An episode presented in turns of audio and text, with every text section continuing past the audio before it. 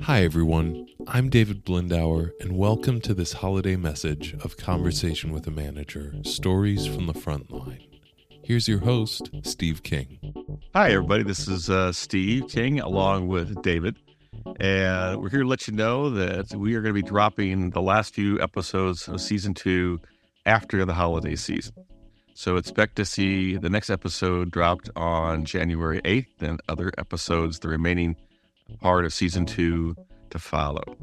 But David and I want to use this opportunity to thank all of you listeners who have been listening for the last first two seasons. We have been very appreciative of that. All of our guests who have been part of our first two seasons as well.